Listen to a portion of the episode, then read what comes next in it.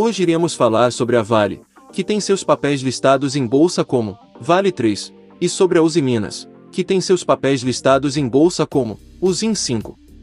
As maiores quedas do Ibovespa na semana foram dominadas por empresas expostas às variações do preço do minério de ferro no exterior, entre as quais a mineradora Vale e as siderúrgicas Gerdau e Usiminas. O Ibovespa enfrentou uma semana encurtada, em razão do dia de finados. O índice acionário reagiu às incertezas domésticas, em meio ao risco fiscal que se apresentou após a aprovação da PEC dos precatórios.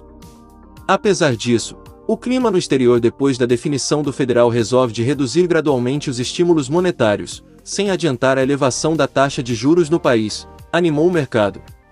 No acumulado dos últimos cinco pregões, o Ibovespa registrou alta de 1,28%, fechando a 104.824 pontos.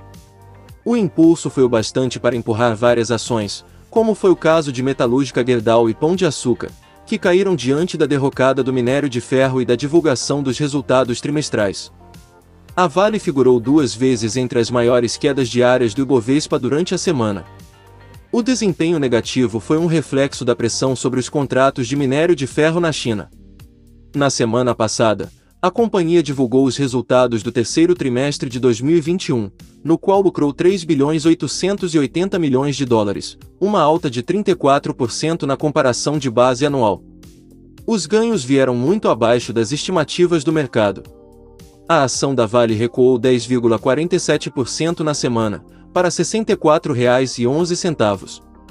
A Uzi Minas também sofreu com a baixa na cotação do minério de ferro, em meio às restrições à produção imposta por Pequim.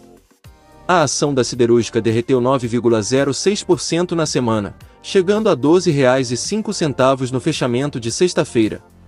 Na segunda-feira o Bank of America cortou o preço-alvo para o ativo de R$ 26,00 para R$ 24,00, mantendo a recomendação de compra, após a siderúrgica reportar níveis de aço menores e custos maiores do que o esperado. Não esqueça de se inscrever no canal e ativar as notificações, assim você fica sempre bem informado. Ficamos por aqui, até a próxima.